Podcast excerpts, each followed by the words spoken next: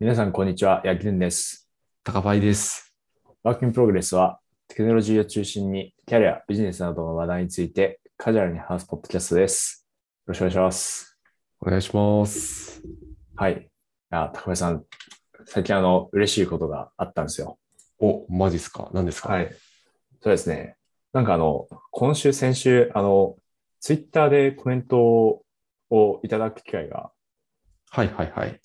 結構あってですね。はい、なるほどなるほど。はい。それがすごい嬉しかったっていうことなんですけど、はいはいはい。はい。なので、ちょっとコメントいただいてすごい嬉しかったので、ちょっといくつか紹介していければと思ってるんですけど、あ、いいっすね、いいっすね。はい。ですね。この WeepFM にコメントをくださってる方が何人かいたってことですね。そうですね。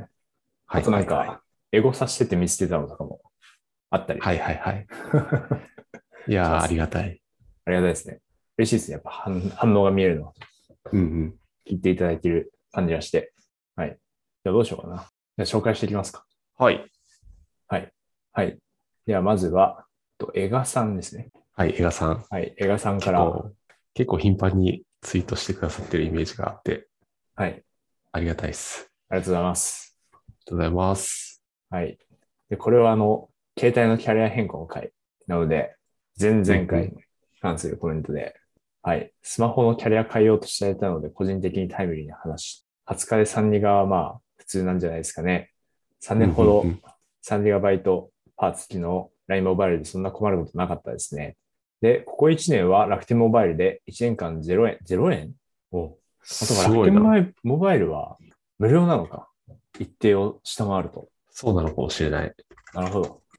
はい。楽天モバイルで1年間0円で過ごしましたが、電波が悪いので乗り換え検討中です。っていうコメントでした。ああ、なるほど、なるほど。はい。江川さん、ありがとうございあます。ありがとうございます。1ギガまでは無料なんだ、楽天モバイル。なるほど。えー、じゃあ1ギガまでで1年間うん。過ごしてることがすごいな。まあでも、外出ないから、家のあそっか Wi-Fi でってなると、うん、うんそうなのかもしれないですね。まあ確かにな。なるほどな。いや、でもいいな。携帯電話の料金が安くなるってかなり大きい気がする。いや、大きいっすよね。固定費なんで、結局。なるほど。あ、でも楽天モバイルだと、やっぱ電波の問題とかがあったんですね。そうなんですね。うん。高林さんはまあ変えられてからは感いじてないですか、その電波の問題とか。ああ、特に感じてないですね、今のところ。なるほど。結構ここまあはそんキャなリアにもよるんだ。は。はいああ、かもしれないです。都内からは出てないんで、い。それはあるかもしれないですね。ああななんかるちほどょっとはい。田舎というか、どこに行くと、なんかもしかしたら感じるものがあるのかもしれない。確かに確かに。うん、ご旅行とか。そうですね。はい。とか行くともしかしたらあるかもしれないけど、まあ、今のところは全然快適に使えてますね。なるほど、なるほど。うん。はい。では、江川さんコメントありがとうございました。ありがとうございました。はい。では、次は、と、えー、そうだな、お、おきゆきさんっていう方からのコメントにはい。ついて見ていきましょう。はい。でこれは、あ、ハッシュタグつけてツイートしていただいてますね。ありがとうございます。ありがとうございます。はい。これはあの、ミックスのメソッドの回ですね。なのうんうで、んうんえっと、3回ぐらい前かな。前回が Uber の話で、うんうんその前が、ちゃんとスピーカーなのに覚えてないんですけど、そそう、あ、そうですね。ウーバーの話で、その前はキャリアの話、携帯の。でう、ん3つ前がミックスメソッドの話ですね。うん、うんうん、なるほうんど。はい。で、3つ前で、ミックスのメソッドはあの、KDD のチュートリアルを取り上げた時の話についてコメントいただいてますね。まあ、まあでも、これは、あれか、VPFM、まあ、聞いてくださってたっていうのと、あとはそのチュートリアルに関する、まあ、コメントなんで、まあ、完全にはポッドキャストに関するコメントではないんですけど、うんまあちょっとまあ紹介させていただければと思います。はい。VPFM 聞いてて知った、KD2021 のミックスメソッドチュートリアル読みました。はい。で、訂正調査から得た仮説をもとに定量分析を通じて、えー Spotify の、まあ、機能を評価するメトリックスをえー再定義する事例を紹介していて、学びが多かったと。はい。いうコメントをいただきました。ありがとうございます。ありがとうございます。はい。そうですね。やっぱ、ミミキソメソってやっぱ、れ黎明期、黎明期ではないかもしれないけど、うんうんうんなんていうか、結構表に出てる情報とかが少なかったり、するので、そうですね。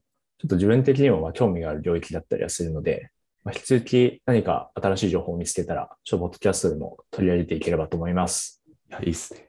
はい。そうでミすッねク。スメソッドははい。簡単に言うとどんなものでしたっけミキソメソッドは、その、まあ、定性分析、定性、定性からのインサイトと、と定量からのまあインサイトを掛け合わせるっていうものですね。うん。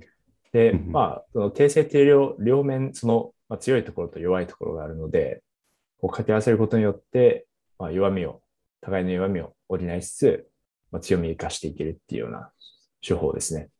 うんうんうん。いはい。やー、これは僕もすごい勉強になったし、普通に業務とかでも使えそうなんで、そうですね。はい、ありがたかったですね。はい。はい。というところでした。コメントいただいてありがとうございました。ありがとうございました。そうですね。あとは今週結構、なんか、機能発表みたいなのが多かったかなっていうのを思ってて、はいはいはい。はい。まずなんか話題になったのが、あの GitHub のメルモイド、マーモイド。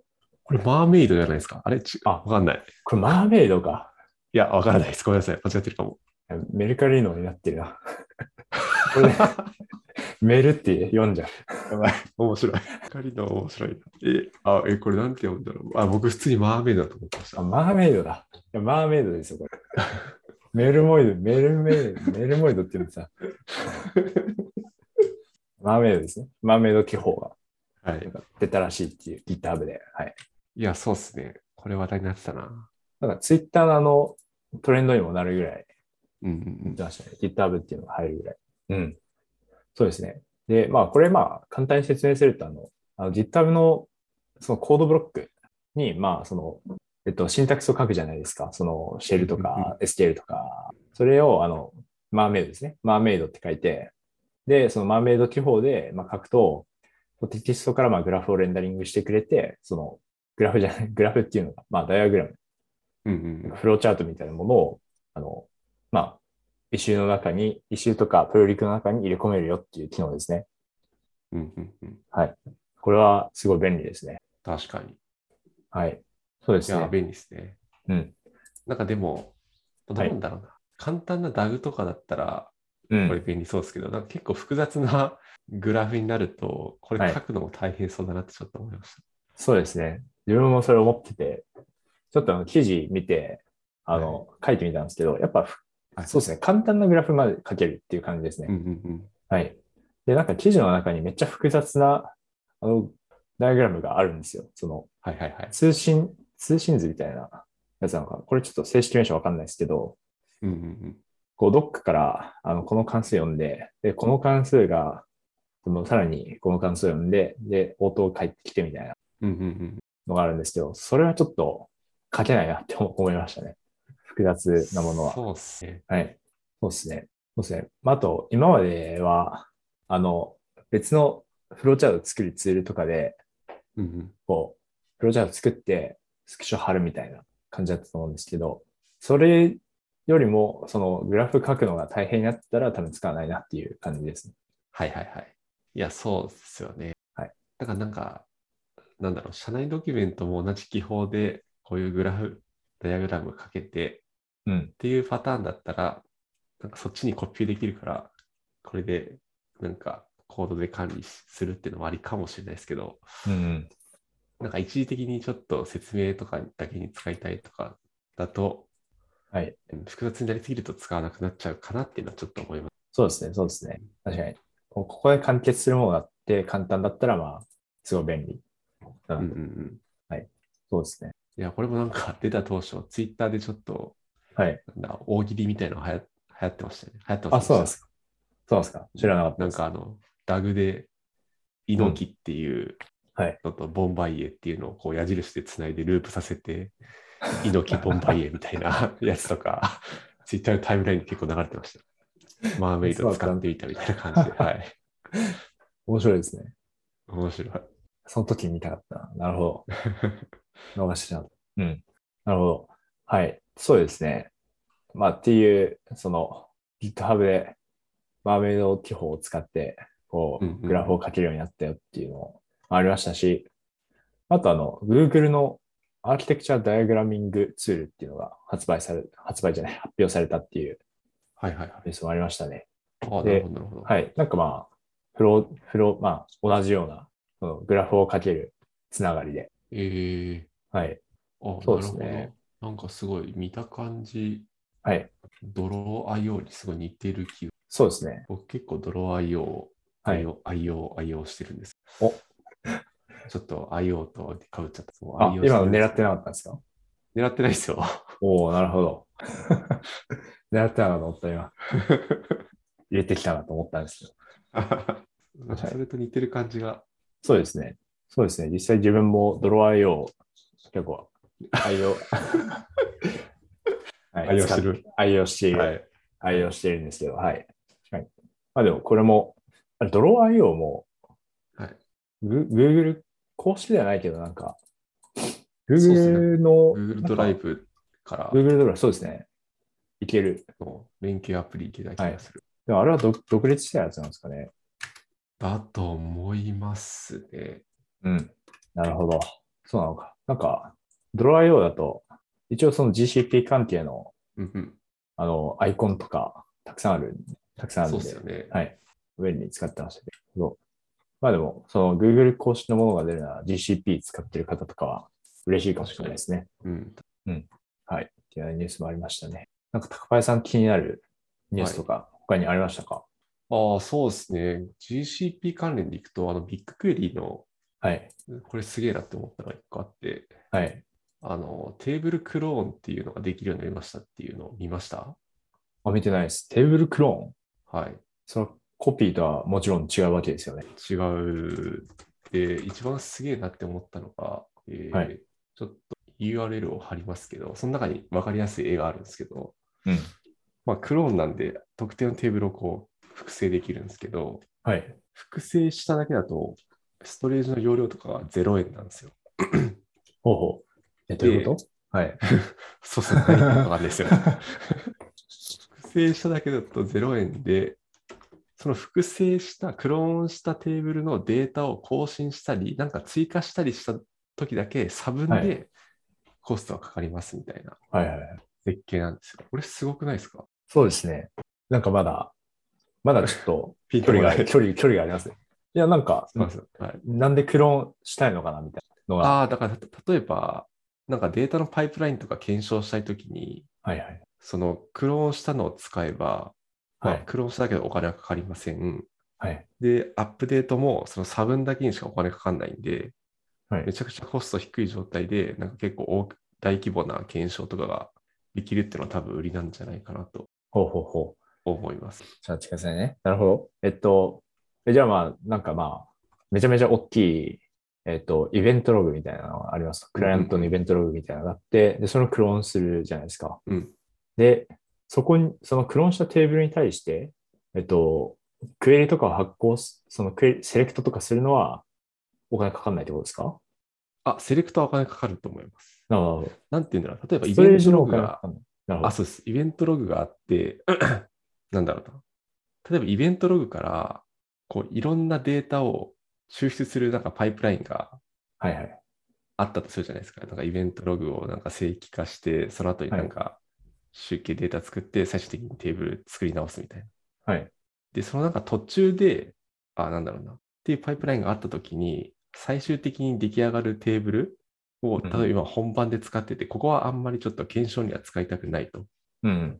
いうときに、そのテーブルをクローンして、はいはい。で、そこ向けでパイプラインを検証すると、うん。えっと、そのテーブルのストレージ容量ははい差分だけにしかかかんないんで、はい。コストが低く検証できたりとかああ、なるほど。がするっていうイメージですかね。あ、なるほど。ありがとうございます。今、ようやく、 ようやく分かった。なるほど。そういうことか。そうです。はい。なるほど、なるほど。あ、理解した。じゃあパイプラインとかで、まあ、その、例えば、プロダクション環境で動作するようなテーブルを、まあ、そのまま変更したくないときに役立つってことですよね。そうですね。そうです。そうです。ああ、なるほど。えー、ちょっとまた、ドキュメントも見てみようかな。なるほど。はい、あれ、どこだっけって今 URL を探してるんですけど、なんか全然キャッチしてませんでした。そそんな機能がリリースされてたんです。そうなんです。もう Twitter で流れてきて、ええと思ってうん。これか。今ちょっとチャットで送りますか。スラックで送りまあ、ありがとうございます。なるほど。す。で、なんかちょっと下の方にストレージコストみたいな章があって、クローンしても、あれかからくかからなくて、まあ、テーブル、あデータ変更したところとか、新しく追加したところだけうんス。トレージ容量かかりますよっていうことが絵で書かれてます。うんうん。なるほど。確かに、まあ、うまく使えば、うん、人が抑えられそうですね。そうですね。なるほど。はい。結構今週は盛りだくさんですね。そう考えると。いや、そうですね。うん。はい。はい。はい。じゃあそれでは、今日のメインテーマに入っていきましょうか。はい。はい。え今日のメイントピックはですね、まあ、リモート環境の、ちょ、今更感あるかもしれないけど、そのリモート環境のコミュニケーションっていうところで、はいはい。はい。あの、ギャザータウンし、ご存知ですか高橋さ存ん。じ上げておりま す。はい。はい。ちょっとぞ存じ上げているのを知りながはらい質問してしまったわけなんですけど、あ、全然全然。はい。そうですね。あの、なんか、2週間前か、くらいにあの、ユビーさんのノートが出て、うんうん。で、ユビーさんであの、ギャザーを、こう、会社的に、多分会社的になのかもし、なんなんだと思うんですけど、あの使ってるっていうノートですね。で、タイトルが結構エモくて、なんだっけ、俺たちはリモートワークで何かを失っていた、ギャザーを使うまではみたいなタイトルだったと思うんですけど、あ、そんなエモい感じでしたっけちょっと引きがあるようなタイトルだったと思いますね。あ、本当だ。僕たちはリモートワークに振り回されていた。あ振り回されていた。か。はい。。振り回されていたか。はい。っていうので、はいい。ですごいギャザータウン良さそうだったんで、まあ、ちょっとうんうん自分も使ってみたっていう話をしていこうかなっていう思いますね。うんはい。今日はちょっと雑談チックな感じでいこうと思います。はい。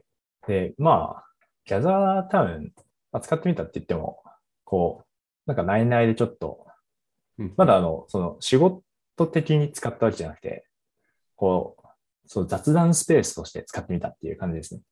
うんうんうん。はい。いや、だったら、やっぱ面白いのはなんか、結構その、オフィ、なんかオフィスを、あ、そうか、ジャザータウンの説明からした方がいいか。ジャザータウンは、なんか 3D ピクセル、3D ピクセルじゃない、あの、まあピクセルで、なんかドラクエみたいな、うんうんうん。で、まあ、じその、アバター作って、で、まあ、チームの、その、スペースに招待されてる人たちが、まあ、みんなアバター作って、で、その、まあ、スペースっていうところにアクセスして、まあ、そこで仕事をしたり、まあ、普通に話をしたり、と、まあ、その、遊んだりみたいなことができる、まあ、えーアプリケーションですね。うんうんうん。はい。で、まあ、そのスペースはいくつかのテンプレートがあって、で、まあ、それは選べるんですけど、別にそのカスタマイズとかもできたりするっていう感じですねう。んうんうん。はい。で、まあ、その、今、あの、ワークフロムホーム、結構お、多くのところがワークフロムホームで、まあ、リモート環境だと思うので、うんうんまあそこをバーチャルオフィスみたいな感じで使って、まあ、まあ、使ってというか、まあ、使えますよっていうものですね。ゆびさんはもうバーチャルオフィスで使ってるみたいなんですけど、はいうんうんっていうのがギャザーの概要ですね。はい。で、なんか、ギャザーは結構設定が凝ってて面白くて、うんうん例えばあのデフォルトのワークスペースに行くと、あの、なぜかあの川が最初から配置されてるんですけど、はいはいはい。はい。なんか海とかもありありますよね。なかったあ、海もあるんですか海知らななんかっかた。あれなかったかなでもありますよね。なんかそういう。そうですね。なんか自然、その焚き火とうんうんうかんあるんですけど、その、と、そうわ、ギャザーはあの、パネルごとにこうエフェクトみたいなものをかけることができるんですよね。うんうんうん。で、その川の近くのそのパネルに入ると、ちゃんと川の水の音が聞こえる。はいはいはいはいだ。から自然音を聞きながら仕事ができるみたいな感じですね。うんうんうん。とか、あと意外とそのゲーム機能みたいなのが豊富で、確かにゲームあった気がする。はい。なんかテトリスが、そのうんうんうんゲーム台みたいなものがあってそこ行くとテトリスできたり、はいはいはい。はい、あとなんか、ゴーカートが遊べたりしますね。あ、ゴーカートもあったっけゴーカートあるんですよ。しかもゴーカートなんかちょっと凝ってて、はいはい。あの、レース会場も結構広いんですけど、うんうん。ちゃんとその道中に障害物があったりとか、はいはいはい。あとあのダッシュパネルがあったりとか、割とちゃんとレースになる。うんうんうん。はい。えやえるそっか。はい。ゴーカートやってなかったな。あとその、とそのシ飼育、プライベートスペースかな。プライベートスペースっていうのがあって、まあそこはその、そのエリアに入っている人たちにしかあの話が聞こえないっていうスペースなんですけど、と、なので、その、ちょっと話さないみたいな感じで、まあ、そこのプライベートスペース行って、まあ、周りの目を気にせず、まあ、喋るみたいなこともできうる。んうんうん。割とそのオフィスでやってたことが、オフィスでテトリスはあんまりやらないかもしれないけど、部活とか、まあ、オフィスでやってたことが再現されるような感じになってますね。確かに確かに。はい。そうですね。あとは、なんか、その、別にプライベートスペースとか行かなくても、こう多分人がいっぱいいると、あの、すれ違って、すれ違うと、そのある一定以上近づくと、あの、カメラの映像が見えるうんうんのと声が聞こえるんですよね。はい。っていうのこれで面、白いですよね。そうですね。その、すれ違いざま雑談みたいなものも、あの、再現できるようになっている。うんうん。が、あと地味にその、その人の距離に応じて、そのカメラの濃さが調整されたりするんです。カメラの濃さと音声の大きさ。はい。なんかそれも結構面白い。確かによりリアルをバーチャルに持ってってるというか、そうですね。ですよね。はい。そうですうんうね。ん。なので、気になって、まあ、使ってみたんですけど、はい。どうでしたそうですね。まあ、ちょっと自分は、まだあの、その場で仕事をするみたいなうん僕は体験してないので、あうまく言えないんですけど、まあでも、やっぱその、その場で仕事をするっていうのじゃないと、あちょっと良さを実感しづらいなっていうのは思いましたね。うん。うんうんなので、なんかあの、なんだ、その30分とか時間を抑えてうん。うん。こう雑談するとかだと、そのギャザーの良さをなんかうまく活かしきれない感じが、ああ、はいはいはいはい。はい。確そかうに、ですそういう限定用途で使うとあまり微妙かもしれそうですね、そうですね。ない。うんうん。なんかやっぱそのチームのみんなとかでその場で仕事をして、まあ、そうすると、そのまあチームメンバーいるなっていう、その存在うんうんがわかるっていう、なんか確かに確かにちゃんとみんなと仕事してるんだっていうのがわかるっていうのもあるし、あと、あの、こう、気軽に雑談しに行けるっていうのも、まあもちろんあると思うんですけど、はい。のがまあ、良さだと思ったんで、はい。ちょっとまだ実感できなかったですね。はいはいはい。やっぱちょっと世界観的には結構好きなんですけどね。いやー、わかるなー、、はいい。や、僕も仕事で一時期使ってたんですよ。去年の、はい。いつだったっけな。まあ、去年使ってて、うん。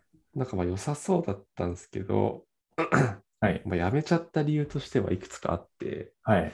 あまあ、仕事で使ってたって言っても、その、なんだ、部単位でちょっと使用してみるみたいうな、ん試しに使ってみるみたいなことやってたんですけど、はい。やっぱうちだと、なんだろうな、あのオンラインの会議は Zoom が主流で、はい。まあその部内で閉じる会議とかはギャザーでやってたりしたんですけど、やっぱりそはのいどうしても他の部署の人とミーティングするときは Zoom でやることが多くて、はい。で、なんかそうなると、そのギャザー上で、その人が何、今 Zoom でミーティングしてるのかどうなのかみたいなステータスはい。がはい。わからないよねみたいなのが一個あって、はい。はい。まあ、もしかしたら今できるのかなわかんないですけど、うん。まあ、そういうのがあって、なんかその気軽に話しかけるっていうところがはい。あんまりでできないとかやりづらいみたいなるほど。な、うん、そこが売りなはずだけど、そこがあんまりいまいちだねっていうところがあったりとか、はい。まああとはなんかそのいつでも声かけられるっていうのはすごいよ良いんだけど、はい。なんかずっとイヤホンしてなきゃいけないのみたいなああ、そうですね。それはありますよね。うん。で、一旦ちょっと、まあその辺微妙だねみたいな感じになって、はい。お試し期間は終了してしまいましたね。なるほど。なるほど。なるほど。いやー、そうですね。結構分かりみが。うん。ツールまたぐとかだと、まあ、めんどくさいですよね、正直。そうっすよね。はい。なのでまあ、ズームとなら、まあ、ズームとつなげて、つなげるといいなっていうのと、うんまうあ、んステータスが表示できたらいいいいっていうのですがね。はい。そうだな。確かに。あと、まあ、その、やっぱりあの、その、僕らがいいるのは、その、その場所の違いだけじゃないなっていうのはありますよね。その、はいはいはい。なので、本当にそのオフィスと自宅っていう場所だけ違うんだったら、そのギャザーみたいなツールで、結構その、まあ、ギャザーっていう場所が提供されるわけなんで、うんうんうん。それでコミュニケーション解決じゃないのみたいなのがあるんですけど、実際その自宅っていう環境だと、そのまあ別のものもありますよね。例えばまあいや、うん、別にギャザーにログインしててもずっと喋れるかって言われたら、その喋れない時もあるじゃないですか。そうっすよね。いや、はいそうなんだよな。はい。まあなんか、あとカメラもずっとオンでいられるわけでもないし、まあカメラはまあうんうオんフにすればいいかもしれないですけど、う。うんんうん。やっぱりその、その、ギャザー上のステータスと現実のステータスがこう一致しない時が多分あるので、こうリモート環境下だと。うんうん。やっぱその現実オフィスのあの感じは、こう再現が難しいなっていうのは思いますね。はい。うん、でもなんかいろいろ可能性は感じましたね、ギャザー。普通にそうっ面すね白かったしね。うんそうっすね。そうっすね。面白い。はい。そうっすね。面白いので、なんか、自分はこっそりあの、作ったスペースに、ちょ一人でジョインして、はたりい。ですすることがあるんですけど。すごい寂しい話。一人でジョインしてテクテク歩いてる感じですか。そうですね。テクテク歩って、焚き火のところで焚き火の音を聞きながら仕事してるみたいな。なるほど、なるほど。ものすごくしんみりした話。 あれ、ホワイトボードとかも使いましたよね、なんか。確か。ああ、ありますね。ホワイトボードとか。いろいろ機能はありますねそ。うっすよね。はい。いや、だからすごい可能性はあるんだよ。そうですね。そうですね。あとちょっとまあ、レザーは結構、その、すれ違い雑談とか、ちょっと話していいですかみたいなものをこう再現しに行ったプロダクトだと思うんですけど、うんうん。で、まあ、矢沢でも再現できないなって思うのが、まあ、ランチですね。はいはいはい。ああ、ランチね。はい。まあランチすごい難しいなって思うんですよ。オンラインランチですか。オンラインランチ難しい。 そのリモート始めたばっかみたいな話をしてますけど、 2年ぐらい経ったけど、やっぱ2り年ぐらい経難っしたけど、ランチ難しくないですかいや、わかりますよ。いや、なんかオンライン飲み会とかも、はい。まあ、最近あんまやってないですけど、なんか、はいうん難しいし、はい。まあランチもわかる気もする。ランチね、難しいんですよね。なんか、そうですよ。まずそのオンラインランチの難しいところは、うん。家で食べなきゃいけないってところですね。はいはいはい。はい。え、それはあれですかはい。なんだろう。家でいると喋りづらいことがあるとか、そういう感じあ、違う違うです。あの、お店、お店で、そうまあ、テイクアウトしなきゃいけないってところですね。ああ、まずそこはにい難しさがあるってことか。そうですね。はいはいはい。そうですね。なのでなんか買ってこなきゃいけないみたいなところですね。うんうん。はい。こあれーはままああ、確かに。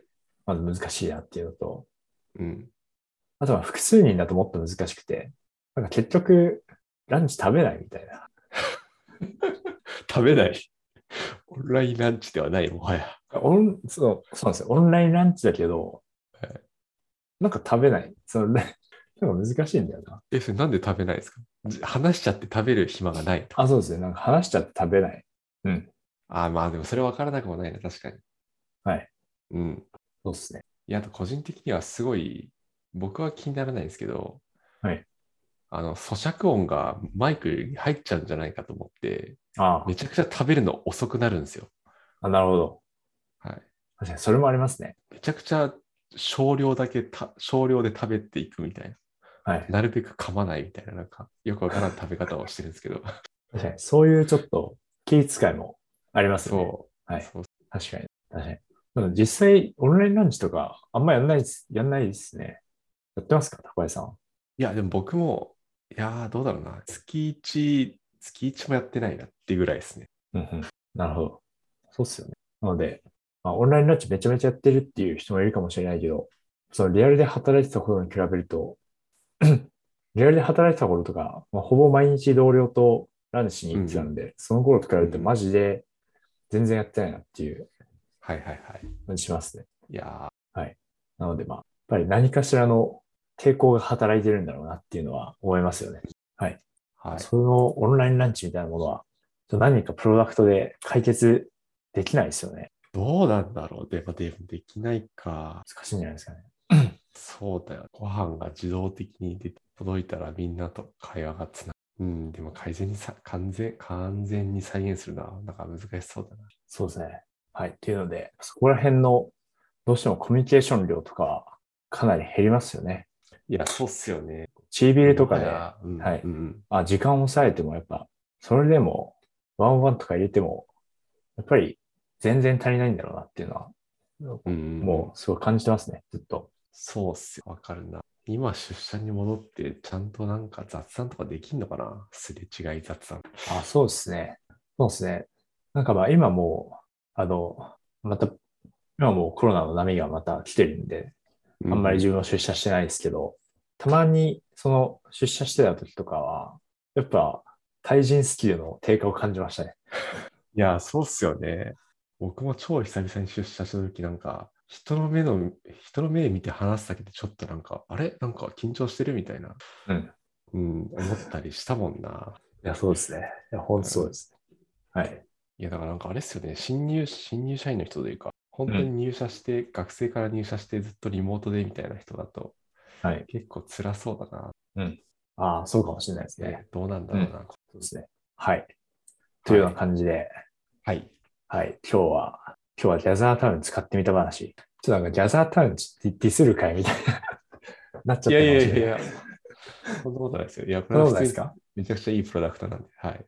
楽しいし。そうなんか。だからそうなってれば、なってなければ、なってたらごめんなさい。なったらすいません。 はい。はい。っていうようなところですかね。はい。はい。じゃあ、えっと、今日はそのギャザータウン使ってみた話をしていきました。はい。で、えっと、質問、コメントは、あの、えーハッシュタグ WIPFM とか、あとは Google フォームも実はあるので、まあ、そちらで受け付けているので、ぜひぜひお寄せいただければと思います。はい。では、えっと、本日もご視聴ありがとうございました。また来週お会いしましょう。ありがとうございました。 And now, a short commercial break. エンジニアの採用にお困りではないですか候補者とのマッチ率を高めたい、辞退率を下げたいという課題がある場合、ポッドキャストの活用がおすすめです。音声だからこそ伝えられる深い情報で、候補者の興味・関心を高めることができます。ピトプでは、企業の採用広報に役立つポッドキャスト作りをサポートしています。気になる方はカタカナで「ピーとパ」と検索し X またはホームページのお問い合わせよりご連絡ください。